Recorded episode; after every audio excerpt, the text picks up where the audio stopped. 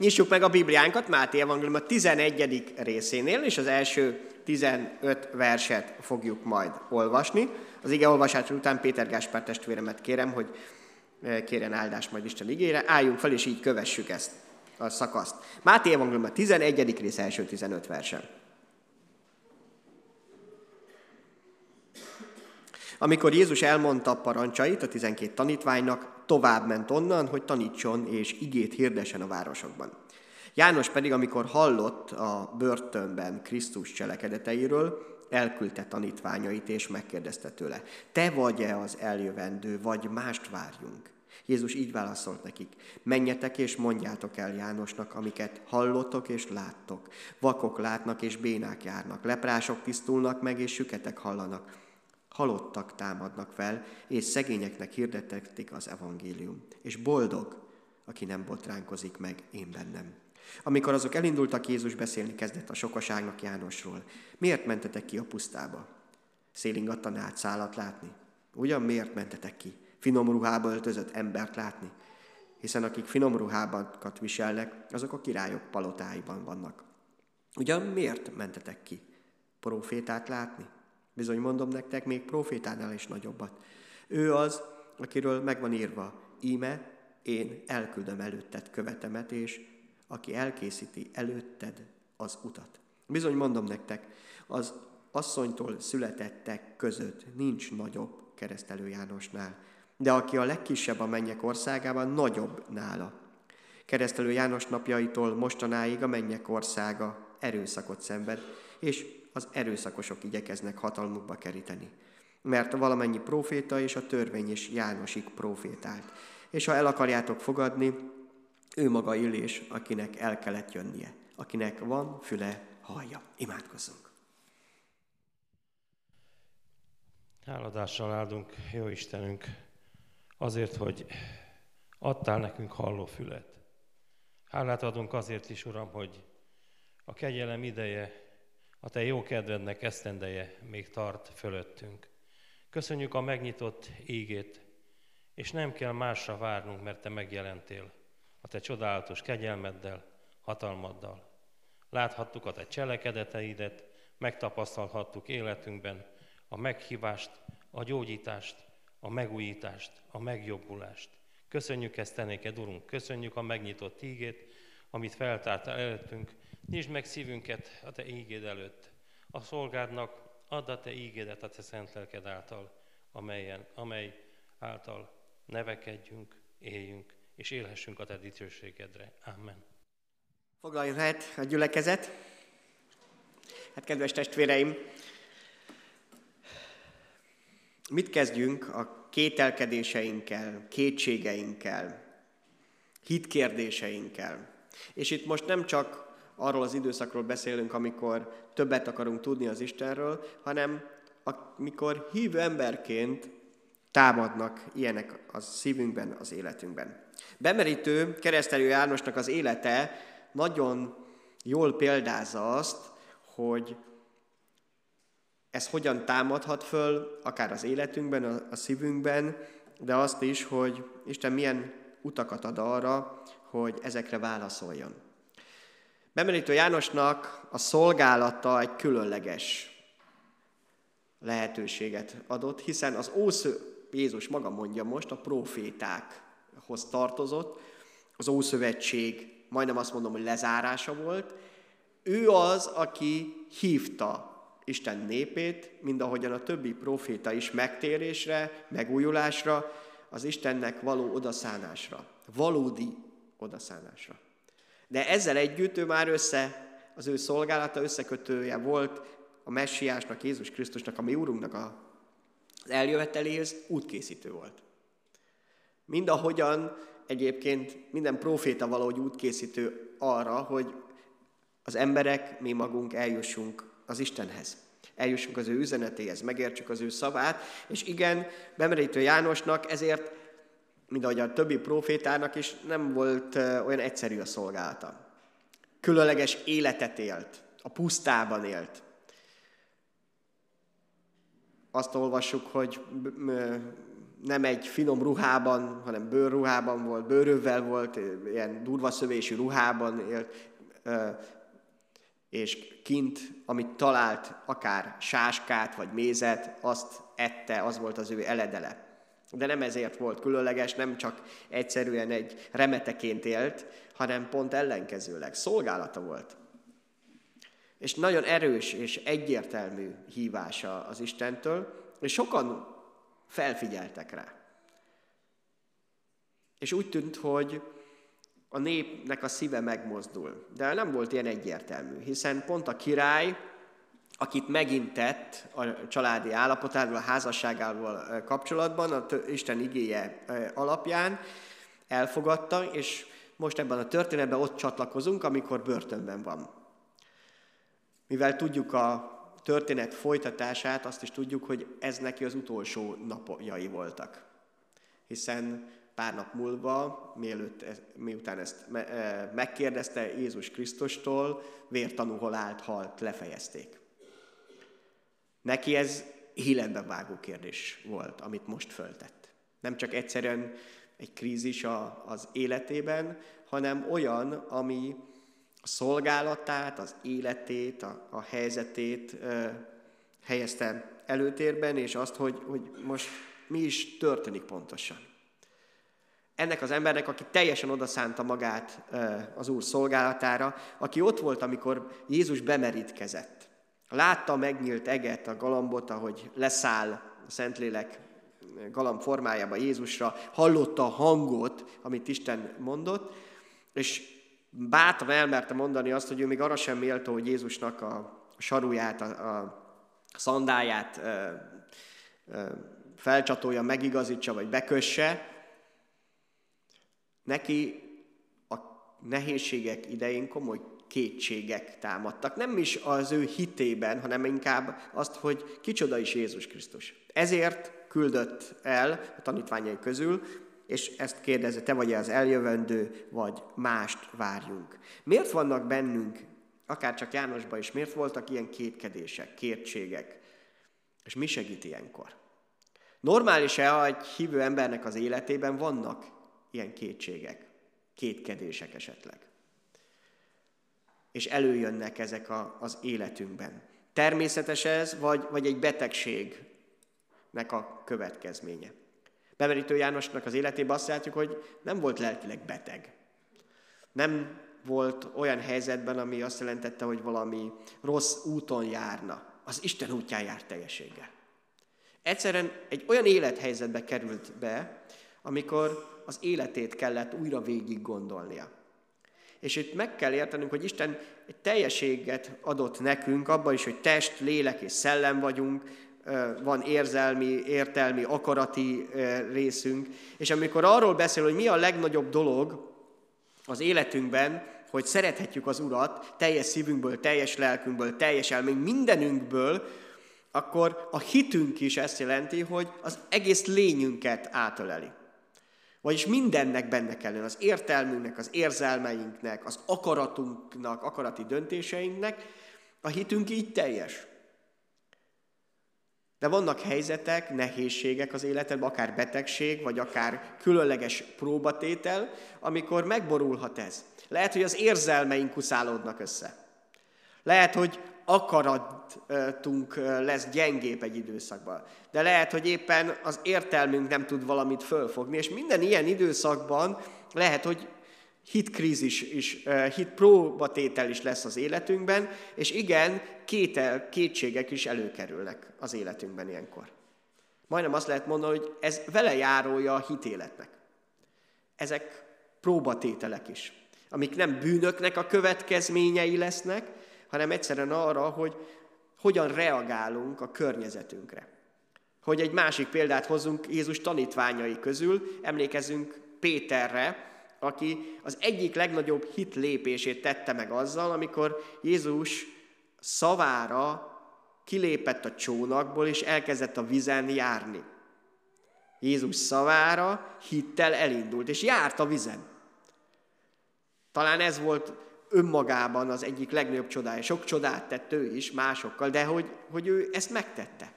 De azt is olvasok, hogy lépett a vizen, járt a vizen, de amikor az erős szélre figyelt, elkezdett süllyedni. Amikor elkezdett kételkedni, akkor süllyedni is elkezdett. Pedig a vizen járt éppen. Tehát éppen átélte a hit lépéseit, és akkor nyújtja ki a kezét Jézus felé, és Jézus is ezt mondja neki, hogy kicsiny hitű, miért kételkedtél? De hozzá tartozott a hitlépéséhez, hogy a szélre mit fog reagálni, a viharra, arra, ami körülötte van, hogyan lép. Továbbra is az lesz a legerősebb a gondolataiban, hogy ezt Jézus mondta, és megyek tovább. Egyébként megtett már lépéseket, nem a kilépésnél volt a probléma, hogy kilépjek-e, hanem amikor már járt a vizen, már tapasztalata volt arról, hogy működik. Tehát amikor a hitünk működik, akkor is előkerülhetnek olyan helyzetek, ez lehet egy betegség, lehet egy ilyen nehézség, egy vihar az életünkben, amikor igenis kételkedése. Uram, hogy vagy most itt velem? Hogy érzel, nem érzem azt, hogy, hogy most velem lennél. És lehetne tovább sorolni azokat a kétségeket, kételkedéseket, amik igen a szívünkbe előkerülnek. Ne engedd meg, hogy az ördög ilyenkor bár milyen helyzetben is azt mondja, hogy attól, hogy ezek a kétségek, kételkedések a szívedben előkerültek, akkor te már értéktelen lennél, te már akkor Isten előtt nem is, kerül, nem is állhatsz meg. Ez azt jelenti, hogy valamit nagyon elrontottál. Pedig ez még csak az első reakció egy nehézségre. Mindig az a kérdés, hogy hogyan tovább, mit teszünk. János, amikor ezek a kételkedések, kétségek ott voltak a, a szívében, azt olvassuk, hogy nem örlődött magába tovább ezen, hanem oda ment, vagy ott kérdezősködött, ahol a legjobb helye lett, megkérdezte Jézustól, elküldte a tanítvány, ő maga már nem mehetett el, mert börtönben volt, ezért a tanítványait küldte el, hogy megkérdezze. János oda ment a forráshoz, és ha kételkedek is bármikor, van mindig arra lehetőségem, hogy az Istenhez oda menjek. Amikor a nehézségek, próbák, betegségek mi a kételkedés támad a szívembe, vagy a hitemben, akkor nincs annál jobb út, mint hogy oda menjek a forráshoz, oda menjek Jézus Krisztushoz, és tőle kérjek segítséget. Vigyázat, a félelmeink meg a kételkedéseink adnak más módszereket is. Az egyik ilyen pont a, az, hogy inkább elbújjak, mert hát szégyelni kell azt, hogy én most kételkedek, vagy nem is tudom hova tenni a, a dolgokat, és ezért inkább nem megyek az Istenhez. De hát ő tud egyedül segíteni. Még a kételkedéseidben is. A próbáidban is, a próbatételeidben is, mind ahogyan Jánosnak is. Egyedül ez volt a segítség. És hogy mennyire nem ítéli el Isten azt, hogy valakinek akár kétségek támadnak a szívekbe, hiszen Péter is, amikor elkezdett süllyedni, Jézus kinyújtotta a kezét. De most nézzük meg Bemerítő János életét. Amikor Jézus beszél utána róla, Bemerítő Jánosról, akkor nem azt mondja, hogy, hogy egy ember szolgálatban volt egész életében, de látjátok itt az élete végén elkezdett kételkedni. Egyáltalán nem erről beszél. Arról, hogy milyen csodálatos ez az ember. Milyen szolgálatot bízott rá az Isten, és ő milyen hűséggel végezte azt. Azt a megbecsülést mondta ki Jézus, amire rátekintett Bemerítő Jánosra. Ő ezt látta Bemerítő Jánosba, még a kételkedései idején is. Hogy Isten hogyan tudta őt használni, és hogy milyen magas rangra emelte őt, azzal, hogy odaszánta magát a, a szolgáltra. Az a baj, hogy a kételkedéseink idején nem igazán tudjuk látni annyira a szívünkkel sem, hogy Isten mennyire szeret bennünket, mennyire értékesek vagyunk számára. De az értékünk mindig abból származik, hogy mit tett értünk e, Isten. Pont a keresztből az, hogy Jézus meghalt értem. És ez igaz, amikor éppen kétségek vannak a szívemben, vagy kételkedek is, mert egyébként a nehézség az, hogyha rossz megoldásokat választok erre. Nem az a probléma, ha kétségek támadnak a szívemben, hanem hogyha nem a forráshoz megyek, nem Istennél próbálom a megoldásokat megtalálni. Hanem az egyik ilyen, hogy akár csak magamban elnyomom. Mert hát egy hívő ember azért nem kételkedhet. Nem, nem lehetne kétsége szívébe. És akkor úgy teszek, mint én jó hívő lennék, és, és csak ott mélyre elnyomom, de ott maradnak. És elkezdek egy képmutató életet élni, abban, hogy tele vagyok, vagy benne, ott van a szívemben ezek a kétség, de, de nem mondom ki ezeket. Az a baj, hogy ez elválaszt az Istentől. Mert hát ő tud válaszolni a, a kétségeimre. Ne engedd, hogy el, és rosszul fogod érezni magamat. Egyre gyengébb leszek és erőtlenebb, mert hát kitől kapnák erőt, hanem az Úrtól. Mármint lelki és szellemi erőt. Vagy éppen a másik rossz megoldás, amikor megadom magamat a kétségek. Ó, úgyis előkerültek ezek a nehézségek, akkor ha, ha már süllyedek, akkor süllyedjek el teljesen. Ha már nehézségben vagyok, akkor már elengedem az egészet. De nem erre hívott el az Úr. Mi nem a meghátrálásnak az emberei vagyunk, hanem a hitéi aval, hogy bátran merjünk arra, hogy Isten még így is elfogad bennünket, így is menekülhetünk hozzá, így is kérhetünk segítséget tőle, hogy pont győzedelmes legyen az életünk. Nem attól, hogy én győzök, hanem hogy Istennel együtt győzök. És igen, ha az élet nehézségek, családi problémák, anyagi gondok, mindegyik hihetetlenül nehez, nehéz dolgok. És ilyenkor mindig hitkérdésed is lesz, hitkrízised is. Isten pontosan ismeri, tudja ezeket, de nem csak, hogy tud róla, hanem ennél sokkal többet. Érzi is azt, hogy milyen nehez, nehéz neked. És igenis szeretne és akar segíteni.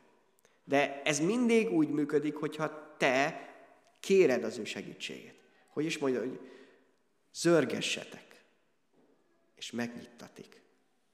Kérjetek és kaptok. Ez az Isten országának az alapigassága. Nem magától fognak megoldódni ezek a dolgok, helyreállni, hanem hogyha lépek, kérek, kérjétek és adatik, mert az Isten megadja. És igen, van kiút a legmélyebb anyagi nehézségből, vagy ö, krízisekből is, nem biztos, hogy pont azt, amit te el tudsz képzelni, de az Isten ad megoldást. Olyan, amikor később fölállsz, és azt mondod, de jó, hogy megsegített az Úr kimentett engem a nehézségekből, a problémákból. Még ha nem is pont úgy, ahogy mi elképzeljük. De a hitünkben mindenképp segíteni akar és szeretné is. Hogy Jakab biztat bennünket, Jakab apostol az ő levelében, hogy amikor kérünk, akkor bátran merjük ezt tenni. Hittel kérjük, semmit sem kételkedve, mert aki kételkedik, az olyan, mint a tengerhullám, amely a szélsodor ide-oda hajt. Ha meghagyjuk a kétségeket, a kételkedéseket a szívünkbe, akkor tényleg ide-oda megyünk. Tehát nem lesz egy egyenes szél előttünk, nem tudunk előre haladni, mert hol erre, hol arra megyünk, amerre éppen a szél fúj. Amerre éppen a barátaink, a környezetünk, mindaz, ami körülöttünk van a társadalomban, fognak ide-oda hajtani. A hit az az a csodálatos, hogy tudom, hogy merre haladok. Hogy az Isten van előttem, az a cél, amelyet ő tűzött elém ki. És ezért olyan fontos, hogy hozzá meneküljek. Hogy a kételkedések, az ide-oda menés helyett lássam azt, hogy az Isten mit tűzött ki elém. És hogy milyen erőt kaphatok benne. János a tanítványait küldte el, mert nem tudott más tenni, és milyen választ kapott rá. Azt olvassuk, hogy amikor odaértek, Jézus így válaszolt, menjetek és mondjátok el Jánosnak, amiket hallottok és láttok. Vakok látnak és bénák járnak, leprások tisztulnak, süketek hallanak, halottak támadnak fel, szegényeknek hirdetedik az evangélium, és boldog, aki nem botránkozik meg bennem. Semmi nagy dolgot nem mond most Jézus, csak az, hogy nézzetek körül. Nézzétek meg, hogy mi történik, mi, a, mi az, ami valóság. Vegyétek észre Istennek a, a munkáját. És igen, erre van ilyenkor szükségünk. És nagyon érdekes, hogy itt embereket használ bátorításra. éppen Ján, bemerítő János fel a saját tanítványait is. És nem Jézus megy el oda, nem közvetlenül segít neki, hanem embereken keresztül. Mind ahogyan most is. Amikor kételkedés van a szívünkben, nagyon sokszor embereket fog használni, téged is, engem is mások felé, de amikor az én szívemben van ilyen, és Isten felé menekülök, akkor igen, erről van szó. Menjetek és mondjátok el. Nagyon nagy ereje van annak, hogy megosztjuk egymás felé azt a, az örömünket, azt a hitünket, amit mi átélünk. És igen, a kételkedésből ez csodálatos módon ki tud bennünket hozni. Újból előre látunk, látjuk azt, hogy merre van az Úr, és azt, hogy merre tartunk mi magunk is. És még a nehézségeket is vele együtt tudjuk felvállalni. Mind ahogyan bemerítő János életében pont erre volt szükség. Megerősödjön, hogy aztán még a vértanúságot is tudja vállalni. De hát ez a bátorításnak a szolgálata. Hiszen Jézus Krisztus ezért jött el, hogy a megrepett nátszálat, ami már semmire sem jó, azt ne törje szét, hanem még azt is helyre tudja állítani. Azt a pislogó gyertya át, ami már csak füstöl, azt újra egy lobogó gyertyába tudja tenni. Mert van hatalma rá. És igen, bennünket fog erre használni, és ez úgy működik, hogy megláthatjuk, meglátjuk először is az Istennek a munkáját. Elkezdjünk a szívünkkel látni és nézni, hogy Isten mit is tesz bennünk, körülöttünk. Akkor, amikor ezt mi láthatjuk, élvezhetjük, hogy azoknak segítsünk, vagy azoknak is tudjunk segíteni, akik éppen most kétségben vagy kételkedésben vannak. Hogy meg tudjuk őket menteni. Könyörüljetek azokon, akik kételkednek. Ez Júdás levelével jelenések előtti utolsó levélben olvasjuk. Könyörüljetek azokon, akik kételkednek. Legyen a szívünkben ez a vágy, hogy Isten akár a mi életünkön, megtapasztalásainkon keresztül is tud nekik segíteni.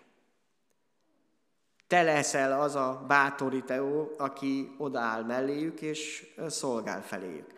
És igen, Isten igéje élő és átható. Az Istennek a jelenléte, az, amit elvégez, az ő szava, az tényleg tud gyógyítani. Tud helyreállítani ilyen időszakban a kétségek és a kételkedések idejében is. Ezért olyan fontos, hogy élő igét tudjunk kapni, és akár vinni is. Hogy legyen ilyen élő igét. Olyan, amikor tényleg átéled azt, hogy, hogy Isten mit szólt hozzád, és az bátran másokkal is oszd meg. Ma ezt még egyszerűbb talán, hiszen nagyon sokszor nem is kell személyesen találkozni. De olyan, amit az Isten rád bízott, ez egy üzenet. Olyan, ami szükséges éppen a másik. Te ne, nem is tudsz róla lehet. De tedd meg azokat az igéket, azokat az üzeneteket, amit az Istentől kaptál, bátran oszd meg hogy mások bátorságot nyernek, vagy éppen a kételkedésből, a kétségek idején tudjanak erőt meríteni, és újra bátran a hitükre alapozni. Mert Isten ezeket föl fogja használni. Hogy utána tovább erősödjön a szolgálatod, a szolgálatunk. Mit is mond Jézus ebben? Hogy boldog, aki nem botránkozik meg bennem, mondhatnánk, hogy is boldog, aki kiszabadul a kételkedésnek a csapdájából. Mert ez egy csapda lehet. Az ördög föl tudja ezt használni, még ha, ahogy említettünk, a hitünk próbájához hozzátartozik. Az a rossz, hogyha a csapdába benne ragadsz. Nem az, ha véletlenül egy csapdába beleesel.